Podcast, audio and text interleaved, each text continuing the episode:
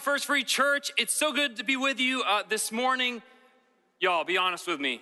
How many of y'all, you were singing and you're like, I'm a child of God, lock this computer. Anyone? Anyone? Was it just me? Um, hey, can we give a hand for our tech team, honestly, for fixing that as quick as they did? There are about a billion things, that's a rough estimate, but about a billion things that can go wrong each morning, and they are just on it every morning. Um, and whenever I preach, they're like, oh gosh, here he comes with all of his last minute requests, and they still put it together because they're awesome. So thankful for them. Thankful for our mothers. Happy Mother's Day to you guys. Uh, uh, I'm thankful for my own mother. You know, I, I stumbled upon a letter, a really heartfelt letter I wrote to, to my mom on Mother's Day a couple years back. And I just said, Mom, I love you because I was born from you. And uh, I, I'm thankful, Mom. I love you because you birthed me. Um, so really heartfelt. Before you judge me, this was several years ago. Okay, this was sophomore year. All right, so um, so I was younger. I was younger. Uh, also, a happy Mother's Day to my wife, Abby. This is her first Mother's Day. So if you're watching online, I love you. And I'm so thankful for you mothering our son, Benjamin. We're so lucky to have you in our lives. Um, and, uh, and I love you because you birthed our son. So, um, I've got to say, guys, we live in some strange times.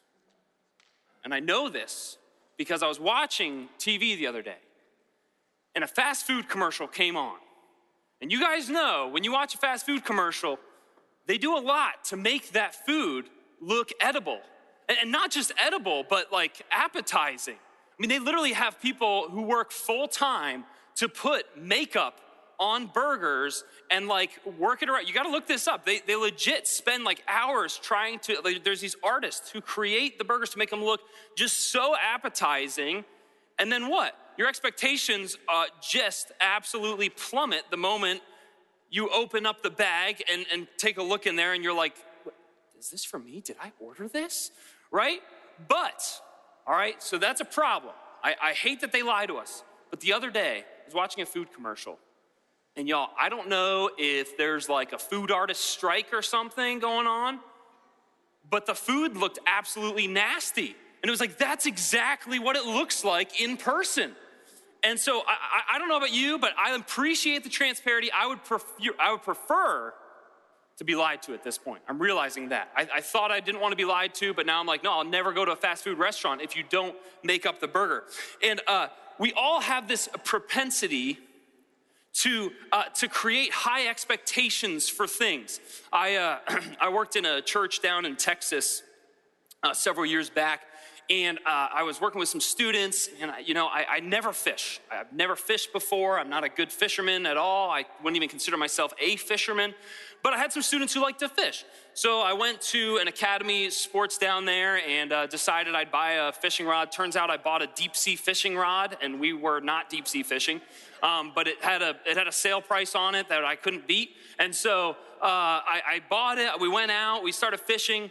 And uh, one thing, I'm, I'm terrible at fishing. I learned very little. One thing I learned, though, is you always, always, always pick the right angle when you catch a fish.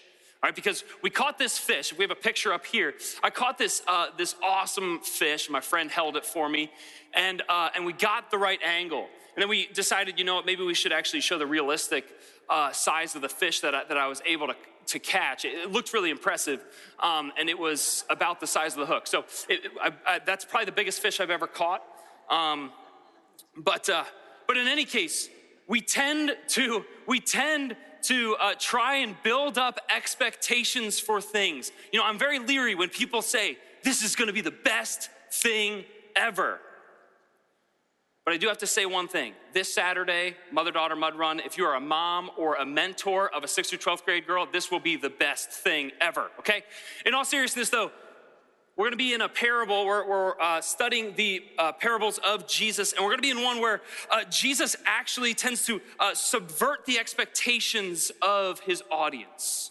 And sometimes uh, this is actually a, a common practice for parables. Jesus wasn't being deceptive. He wasn't trying to trick them. But a lot of times parables weren't just stories used to communicate truths. They were also ways that people would, uh, teachers would use to subvert people's expectations and help them realize where they've gotten things wrong in their expectations of reality. And so we're going to be in the book of Luke, if you want to turn there uh, with me, um, and we're going to be in chapter fifteen. We're going to start in verse eleven and kind of pick up where we were uh, last week. So it says here in, in verse eleven, and, and by the way, this is a parable that many of us heard. We, we've heard this several times before. Uh, if you've been in church for a long time, if you've been a Christian for a while, you've heard this before. A lot of times it's called the parable of the prodigal son. But but today, this morning, I just want to uh, uh, suggest we call this the parable of the three L's. All right, so that's what I'm going to call it this morning, the parable of the three L's. I can do that. All right, the titles, if you look in your Bibles, there's titles over different paragraphs that's not in the original Greek. Those titles are added on, and so I'm going to add it on uh, this morning. So the parable of the three L's, here we go, verse eleven. To illustrate the point further, let's pause right there, because uh, what point is he talking about? Last week, if you weren't here with us, uh, Adam, one of our other pastors, uh, taught on the parable of the lost sheep. You see, Jesus was talking to Pharisees and, and the leaders of the time, because Jesus was hanging out with sinners. Jesus was hanging out with tax collectors, prostitutes, people who were hated and despised by the religious leaders, people who were living in sin willfully. And the religious leaders are coming to Jesus and going, "You're supposed to be a teacher of the law. Why, why are you hanging out with these sinners? What are you doing?" And so Jesus starts these three different parables. He does a parable on the lost coin and a parable on the lost sheep, and he's trying to communicate to the, the chief priests and to the Pharisees, here is why I'm with them. I'm here to save them. And he goes into this whole explanation of what repentance ought to look like and starts to subvert their expectations.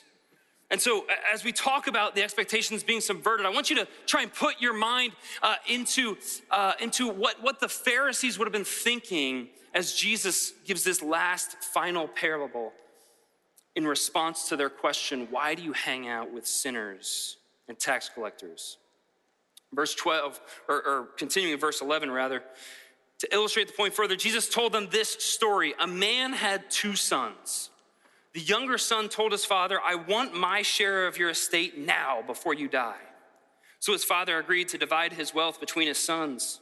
A few days later, this younger son packed all his belongings and moved to a distant land, and there he wasted all his money in wild living. So here we have this son who decides, you know what, Dad? I want my inheritance now. I, I like. I, I want what you have for me when you're when you're uh, ready to die, and that you give that to me. I, I don't want to wait for you to die. I want that stuff right now. You see, the son right off the bat is saying, I want these things more than I uh, care about my relationship with you, my father. See, he's saying, I, I want freedom. I want to exercise freedom as much as I can. And, and this is a pretty normal response. The son is likely about a teenager, and that's a normal response for a teenager in saying, hey, I want some freedom from my parents. I want to get some uh, ability to make choices for my own. And, and that's okay, but taken to this extreme is where the son gets in trouble, because he says, man, I don't care at all about you. I want complete independence from you. In fact, I don't care if you died tomorrow. I want this stuff right now. All you are to me is the inheritance that you're going to give me. And so we can already understand that this is a disrespectful thing for a son to do, but in this culture especially, this culture highly, highly valued a son's obedience to their father, a strict adherence to whatever your parents commanded of you. You, you respected your father and mother. You honored your father and mother. That, mother. That was one of the Ten Commandments. And so already you can uh, just assume that the, the religious leaders, they're listening into Jesus and going, oh man, this guy's awful. This, this kid, how, this is a terrible kid. This dad ought to discipline him, punish him right off the bat. And yet, the dad decides to do it. The dad gives him a third of the portion of his inheritance. And it's likely that a third of the, all of the dad's belongings he had to give to his son. It's likely that he actually had to sell some of his property even to be able to afford giving a third of everything he owned to his son. So he's given all this away. It says that the son goes right in, takes it, walks away, and sells it all, and just goes crazy on wild living. And typically, even if the son knew he would receive an inheritance during this time, it would still be under the father's possession until the father died. Or, or typically, even if the son was able to have it, it would still technically be the property of his father. And so at this point, for him to go and sell it all before his father's even dead, it wasn't just like an unethical, wicked thing to do. It was unlawful. It was not just, it was not just uh, unkind. It was potentially a crime that he's committing here. And yet the father allows him to do it. See, the son represents the first of the L's. This L is licentiousness. It's the son taking advantage of his father out of selfish ambition and out of gluttony and wanting things over his relationship with his father. He's saying, I want all of this. I delight in the things of the world. And not just do I delight in good things given to me, but I care so much more about them that they will, that this passion consumes me. And I don't care about anything else, even, even the relationship with my father. Even if that gets completely ruined for the rest of my life, I don't care. I, I want these things now. And he stabs his own father in the back. He elevates freedom to do whatever his carnal appetites require him to fulfill. How often do we give into this lie that the gifts of the world are going to offer us more than the giver of those gifts? C S. Lewis puts it like this. He says, we're half-hearted creatures fooling about with drink and sex and ambition when infinite joy is offered to us, like an ignorant child who wants to go on making mud pies in a slum because he cannot imagine what is meant by the offer of a holiday at the sea. We're far too easily pleased. I used to go to an all-boys camp growing up, and it was all sorts of fun. We did crazy things. Uh, it was a really rustic camp. I mean, we slept in lean-tos, which are just cabins with only three walls. And so you have an open face towards the fire pit in the middle and a few of them around. And um, we just had a, a lot of fun. One time we took, a, a, if you know, the Axe body spray. We took half of a full can of Axe body spray and threw it in the fire. And that's not a smart thing to do, but it was a fun thing to do. And uh, we just did had so many fun memories. I grew up going to this. I even became a counselor one day. Every Thursday night, it was one of my favorite favorite times during the weeks at camp. Every Thursday night, we'd, we'd have a bonfire, and we'd sing worship songs together out at the fire with, with a, a guitar and a, and a cajon. And um, every year, we'd have this massive fire that they'd build. And we'd sing this song at the very beginning to start off the bonfire. It's starting to get lit. It was called Jolly Roll and Kerosene. What that means is they would take a, a roll of toilet paper, a full roll, dunk it in kerosene, and then put it at the bottom of this. They built a, a teepee-shaped fire. They put it in the bottom, and they'd light that toilet paper roll, and it would just go up in flames in seconds. And just like that, it was gone. And it would just light up the, the rest of the fire perfectly. And guys, you and me, we are soaked in entertainment. We are soaked in possessions, in material wealth, and all the pleasures the world has to offer. We're in a nation where we're blessed to, to have so much incredible material wealth, and we're soaked in it. And the problem is, many of us, myself included, we care so much about that. We care so much more about the gifts, and we get so consumed in the things of the world. That's a huge problem, because all the things of this world are temporary things. Moth and rust destroy them, as Jesus says. They can go up in an instant. All it takes is one spark for us to lose everything. And if that's where we put our hope, if that's where we put our life, if, if all of our motivation every day is just uh, these things of the world, maybe a new possession or, or just getting to that vacation, or getting home to, to sit in front of the T V, whatever it is, if that's all that our life is about, Man, that's a foolish, foolish way of living. Because those things can go up in an instant. And worse yet, when those become the number one part of our lives, we end up turning away from our Father and disrespecting Him and saying, no, no, no, this will fulfill me. The things you give me will fulfill me, not you yourself. You are not enough. This is what I need. And that's what the son did to his father. So he, he disregards him. The son disregards his father. He disrespects him. And the crazy part is the father disregards all the customs of the time and decides, I'm going to give you this. And so here you have these chief priests and Pharisees going, this dad is an idiot. I mean, seriously, he's lazy. He's cowardice. And he's just stupid. I mean, what dad would ever allow their son to go and do this and ruin their entire lives and take away a third of his possessions with him? Back in a time where a dad should have punished him, and certain dads probably would have disinherited their son for even asking such a thing.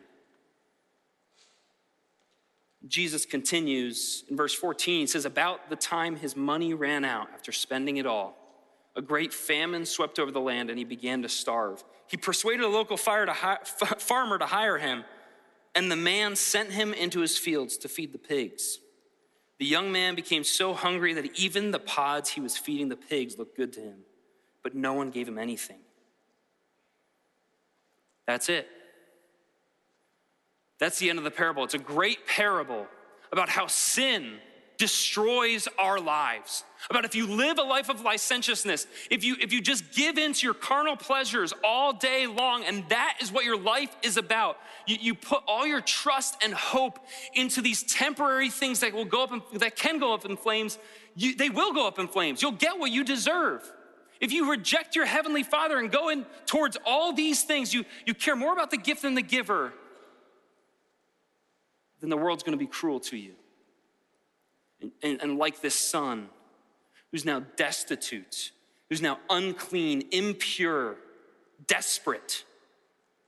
That's what a life of licentiousness leads to. The Jews actually had a saying, may a curse come upon the man who cares for swine. A, a person who is around pigs, pigs were considered ceremonially, ceremonially unclean. And here he is not just caring for them, but trying to eat the food that they're eating.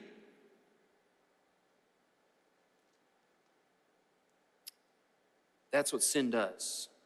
It, it leaves us broken, lost, twisted. Our desires, we don't even understand them. And the worst part of sin is that it leaves us wanting even more. Even though we're broken, lost, and destitute. And this all made sense to Jesus' listeners. This is like, great, finally, Jesus. You've been saying all this weird stuff about a coin and a sheep, and I'm, I'm gonna be honest, Jesus, we kind of checked out for a little bit, but this, this parable, this is great, thank you. Now, now you get it. You get that we shouldn't be with these sinners. So let's go, bud, let's go to get barbecue. I don't know if they have barbecue. I guess, yeah, they could have brisket. Um, so they're like, let's go get barbecue, Jesus. Let's like go hang out together. The problem is, Jesus kept talking. I, I, ima- I imagine the Pharisees are turning to leave. And Jesus is like, oh, hang on. There's still more to this. It says in seventeen, when he finally came to his senses, he said to himself, at home, even the hired servants have food enough to spare. And here I am dying of hunger. I'll go home to my father and say, Father, I've sinned against both heaven and you, and I'm no longer worthy of being called your son. Please take me on as a hired servant. So he returned home to his father, and while he was still a long way off, his father saw him coming. Filled with love and compassion, he ran to his son, embraced him, and kissed him. The, the son is finally come back to his senses. He's seen what a life of licentiousness leads to. He's seen that, that his sin has just left him broken and lost and wanting more. And so he goes, devises this plan to go and say, I need to apologize to my dad. I need to say sorry. It's my, it's my only option left. And we might be tempted to ask a question that was likely asked in the minds of these Pharisees and chief priests as Jesus was talking is, was he really sorry? What I mean was, was he really sorry that he broke a relationship with his father? Or was he just sorry that he got himself into this mess? Was he just sorry about the, where his sin ended him up? You know, my mom would always say, Are, are you really sorry about this? Or are you just sorry that you got caught? But Jesus doesn't answer that question. You see, I don't think that mattered to Jesus. What mattered was that this son was sorry and was turning to his father. See, last week, Adam talked about the Jewish leaders having three steps that they considered uh, the, the, the action of repentance requiring these three steps. And these three steps were saying, hey, you have to prove that you are repentant in order to receive the forgiveness of God. You have to do all these outward things to show God that you're sorry and show other people that you're sorry. But in this parable, Jesus is showing that the man of licentiousness is forgiven just by turning to Jesus. Just by turning to his father. In fact, before this son can even spell out the words, sorry, the father's already running towards him, ready to embrace him. So we get this sense that the father is waiting around, looking, each day looking out at that road, saying, when is my son coming back? Maybe today he's coming back. He's sitting at the uh, dinner table each night, seeing that empty seat, thinking of his son, going, when? Maybe, maybe, just maybe he'll come back. There's no guarantee. He finally spots his son that day. It says he runs to him. And, and culturally, this was, I mean, if if the Pharisees already thought that this dad was ridiculous, It was, it was so shameful for a man to be running across in an open air, uh, in an open air, I mean, I don't know what to call it, dress. And I mean, it was, it was not culturally normative in that time for a dad to run. And yet this dad is sprinting to his son. Not only was it not customary, but this dad goes and hugs his son who has been around pigs for, for potentially weeks, if not months. So not only was it not customary, it was unlawful for this dad to touch his son who was unclean because his, the dad would become unclean as well. He doesn't care. He hugs his son anyway and embraces him and kisses him. God's word tells us that, that we serve a holy God. He is holy, he is set apart, he is ultimately glorious and clean. But in our sin, we said, I, I want to become God. I, I want to be God. I want to experience what I want to experience. I don't want to live under the law of God. I don't want to live in relationship with God. I care more about what I want. I want to be God. I want to decide my own destiny. We sinned against God. Every single one of us has sin in our hearts, and that defiles us. That separates us from a holy God who can't be in our presence. And so God had every right to leave us to condemnation for eternity. But God's word says that Jesus loved, or God loved us so much, he sent his son Jesus to die on a cross for our sins so that we could have eternity with him. Y'all, can we think about this for a second?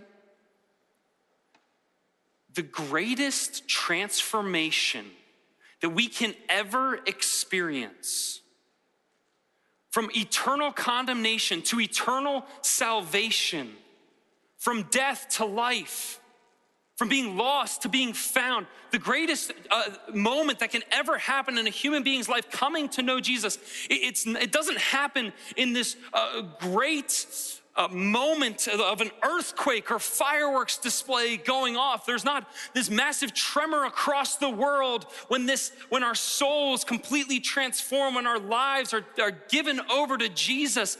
Instead, Jesus says, you know the best way to describe what that greatest moment is? It's an intimate embrace with our Father. Could there be anything more satisfying to our souls than knowing that our Creator is ready with arms wide open to embrace us, despite our sin, despite our shame, despite the wickedness in our hearts? This is a God who knows all. He knows we're likely going to sin again. He knows we're not going to be perfect. We're prone to wander. And yet he chooses to embrace us before we can even speak the words, Father, forgive me. As they embrace, the son's finally able to speak. In verse twenty-one, he says, the son says to him, Father, I've sinned against both heaven and you, and I'm no longer worthy of being called your son. But his father said to his servants, quick, bring the finest robe in the house and put it on him. Get a ring for his finger and sandals for his feet, and kill the calf we've been fattening. We must celebrate with a feast. This son of mine was dead, is now returned to life. He was lost, but now he is found. The father's, he's like, we need to celebrate. Let's begin the festivities. This is worth rejoicing over. Just as Jesus explicitly said in the parable of the lost coin earlier in, in chapter fifteen, in verse ten, he says, in the same way, there's joy in the presence of God's angels when even one sinner repents. There's nothing I can think of more joyous than a sinner giving his life to Jesus and being transformed by the gospel. It says there's a celebration, a party going on in heaven with the angels whenever that happens, because a sinner is, was lost and is now found, has gone from being completely spiritually dead in their sins to now receiving eternal life. That's an incredible transformation. That's worth celebrating for this dad. Now, now don't get me wrong. This son, I can imagine things got pretty awkward back at home moving forward, right? Can imagine he's kind of going over to his closet and realizing, oh, there's nothing here. I sold it all. He goes to maybe that corner of the property that was his favorite spot to go fishing or to just hang out, and he realizes, we don't own this plot of land anymore. Or, or he's around his dad and And, and maybe he's just reminded, as he looks at his father, he's reminded of the, of the ways he's hurt his dad. And it's likely that this son, I mean, if you think about it, it's not like he's just magically cured from his gluttony and from his selfish ambition. I'm sure he still struggled with that daily. And so I don't want us to get this wrong, uh, this misconception that somehow, you know, when Jesus saves us and pulls us from death to life, that all of a sudden we're gonna live a perfect life, or that we're not gonna face the consequences of past sins. I mean, we're free from our past sins. There's no longer any condemnation for them. There's no shame, there's no guilt from them. But there still may be some, some traces, some remnants of the consequences of the decisions we've made in our past.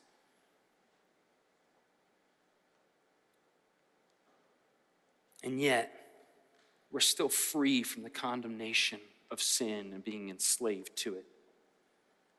So, so now, Jesus has answered the question that the religious leaders asked. Why am I with these sinners? Because they're lost and dead in their sin, and I want to bring them to life. I want to bring them into eternal relationship with me, because I love them. But again, the parable doesn't end. I imagine the, the, the Pharisees are starting to like look at their watches or wrist sundials, whatever they were, and they're like, all right, Jesus, uh, we gotta we gotta wrap this up. You know, we're uh, got important things to do, so um, we'll see you later. And again, Jesus is like, hang on, hang on, hang on.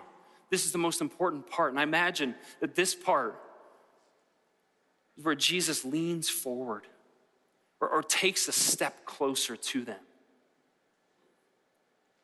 Because he's going to address not just their question now, as he's done in three different parables, but now he's going to address their heart. And now he's going to reveal something about what's going on in their lives. It says in verse twenty-five, and, and remember, we've got a party going on, all right? There's a celebration. The dad is rejoicing. They say an entire calf, that could feed a whole village. An entire calf would be, he's invited the entire neighborhood to come and join. Like everyone and their mother is there. And they're pumped and it's like a crazy raid. They're having just such a wild time together. It's all fun. But there's one person. There's one person who somehow misses the big news of the day and misses the invite. Verse twenty-five, meanwhile, the older son was in the fields working. When he returned home, he heard music and dancing in the house. And he asked one of the servants, what's going on? Your brother is back, he was told. And your father has killed the fattened calf. We're celebrating because of his safe return. So the whole village is invited. But somehow, somehow this oldest son misses the invite.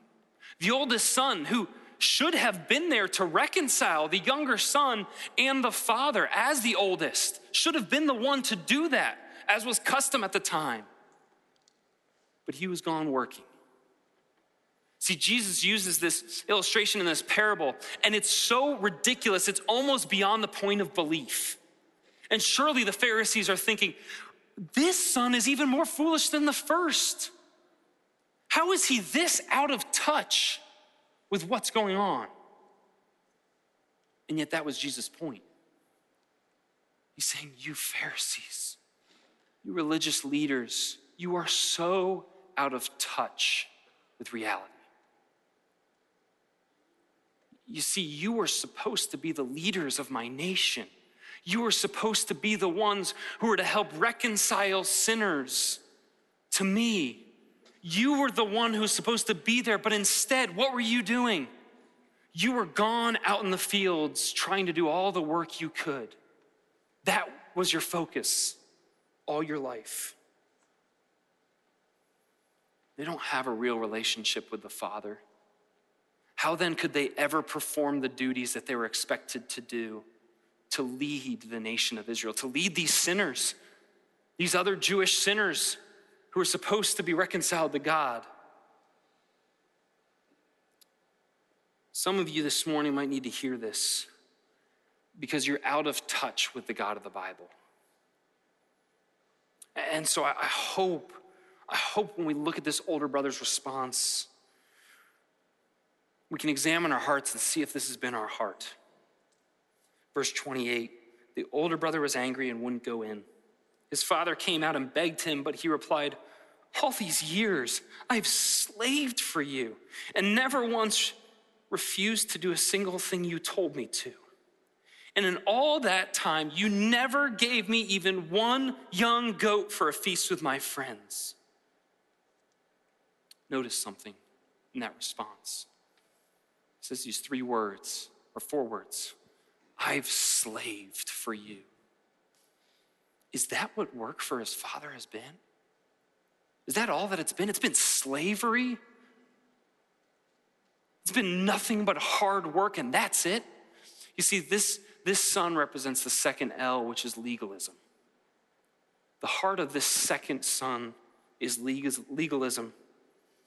He's failed in a new way, unlike the younger son who took advantage of the love of his father.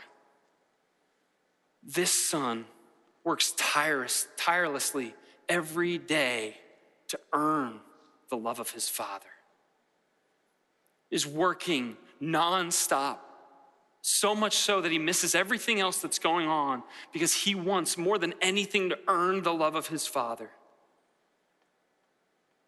And so he refuses to even enjoy God's love.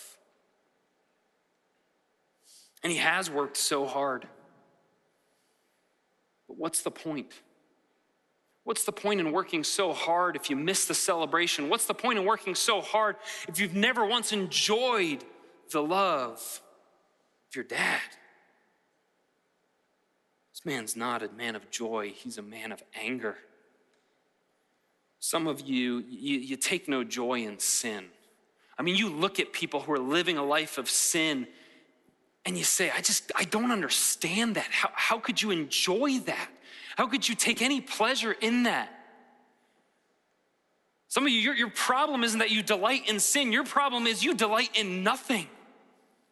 You take no delight in, in God's love because you're spending all your life trying to earn it. In everything you do, you're trying to somehow deserve His grace.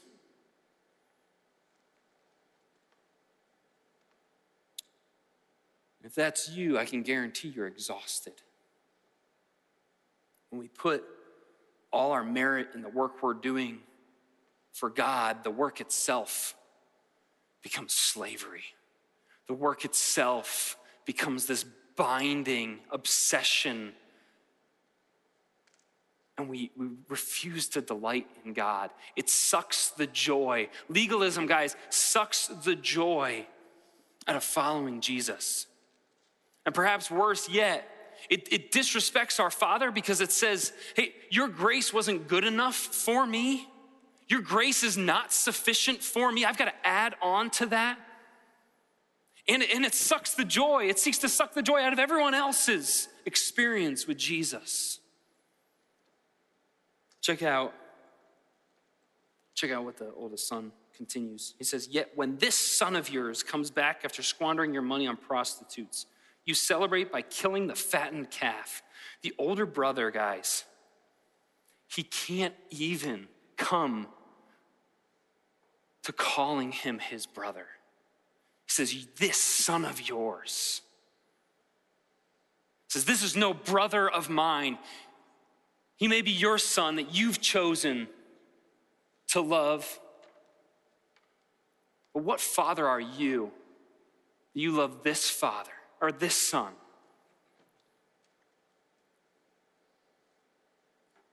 Disrespects his father like the younger son. And, and, and guys, granted, he wasn't wrong. I mean, his things weren't unfounded. I mean, his son literally took a third of the inheritance, wished his father was dead, walked away, sold it all, and then, oh, here he comes back and says he's sorry. You sure he's sorry, Dad? He probably just wanted a place to stay. And that's all this older son can think about. And, and, and he's missing the entire point of grace. And I wonder how many of us, we seek more than anything else for God to mete out justice on those who in our eyes do wrong. How many times we turn on the news and a new police shooting or a new mass shooting or another new tragedy comes about, and, and we're quick, my, if you're like me, you're quick to try and find something to confirm your biases that you already have. And you say, whose fault is it? Who can we blame for this? Who should uh, get uh, the justice from this? Can we not just stop? Set the, the stupid politics aside and just look at this for what it is. This is a tragedy. These are image bearers of God. This is an image bearer of God who's been killed. This is an image bearer of God who's killed another person, another image bearer of God. Is that not enough for us? And yet what our tendency is to do is to, to demonize who we perceive as our opponent in that situation. See, we like to start to fantasize about what evil intentions that person had when they bumped into us in the hall, or when they were rude to us, or did something to personally offend us. Because if we can demonize them and no longer recognize them as an image bearer of God, it's a lot easier to be angry at them. It's a lot easier to want justice in our minds. Whether it's the person who offended us or the politician on T V, it's much easier to hate someone when we strip them of the identity that they have as image bearers of God. It's the same way any genocide throughout history has begun, is when a group of people is found and we strip the identity that they have as image bearers of God. That's how it's always started, and we ought to be very cautious when we begin to find ourselves stripping someone from their identity as an image bearer of God. If you do tend to have this legalistic line of thinking, you need to see the Father's response. He says in verse thirty-one, "Look, dear son, you've always stayed by me, and everything I have is yours. We had to celebrate this happy day, for your brother was dead and has come back to life. He was lost, but now he's found." Again, the father humbles himself and responds lovingly to his older son. You know, typically Jesus presents himself as pretty diametrically opposed to the religious leaders. I mean, at one point he's like, "You are a brood of vipers." At another point he says, "You're a whitewashed tomb. You look good on the outside, but you are dead inside." And he even, to, to the point that he's trying to make here, he points back to Hosea six in Matthew nine. He says, "Now go and learn the meaning of this scripture. I want you to show mercy, not offer sacrifices. For I have come to call not those who think they are righteous, but those who know they are sinners." I mean, Jesus has biting words for the Pharisees, but here, here he shows a different side. He shows that the Father has compassion. That these rebukes that Jesus gives the Pharisees is out of a love for them. And he tenderly reminds him, not just my son, but your brother is back. Jesus isn't going to let this older son pull a fast one on him. Jesus is not going to let him demonize his brother. Jesus is not going to let him try and strip that identity as a fellow image bearer of God for us. And so guys, if, if a brother or sister is trying to strip that away in order to, to slander someone else, in order to talk poorly of someone else, you need to call them out on it. You need to stop them and say, you recognize that that person is an image bearer of God. Whether they know Jesus or not, they're an image bearer of God. Because if, we, if we're forced to recognize that, I think most of us, we fear God enough to think the best of someone else when we see them as that. Father also reminds me of another truth. He says, everything I have is yours. Literally, everything I have is yours. Because a third of my possessions, if you don't remember, they're gone. I didn't promise this son a new inheritance. You get the two thirds, everything left. It's all yours. You've got it. Like, like, why are you complaining to me when I've given you everything? And so many of us, we've been given the inheritance of eternity. When we put our, our trust in Christ, he says, welcome my son, welcome my daughter, join in the blessings of my kingdom. You get it all, everything, all my inheritance, it's yours. It's all yours. And yet, we yearn for the demise of others who we see as sinners, who we see as, as our enemies. Could there be a more explicit way that we stomp on the grace that God gives us? Thank you, God, that he still turns to us in grace, even in our darkest moments. Because just like that, the parable's done. Jesus leaves it at that. There, there's no follow-up. There's no, uh, here's how the older son responds. He leaves it open as, as if he's giving an invitation to these Pharisees and chief priests to respond to the gospel that he's now laid out in this story.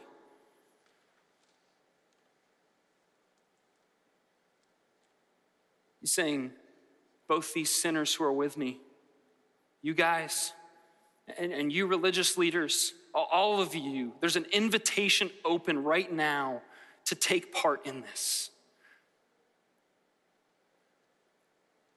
To receive the grace of God. To be brought from death to be life, to be found. Guys, both sons are lost. One's lost in wild living. The other is lost toiling to earn the blessing of his father. They both had the same problem. I mean, neither one cared about their relationship with the father. They both disrespected their father. They're both in the same boat. They're both lost. The beauty is that the father attempts to draw them both back in. Not just the sinner, not just the legalistic Pharisees. And this is good news, because when I look at this story time and time again, I relate to that younger brother, not just because I am the youngest, but because I find myself being so tempted and lured in by the things of this world, by the sin of this world, and that's been a lifelong struggle.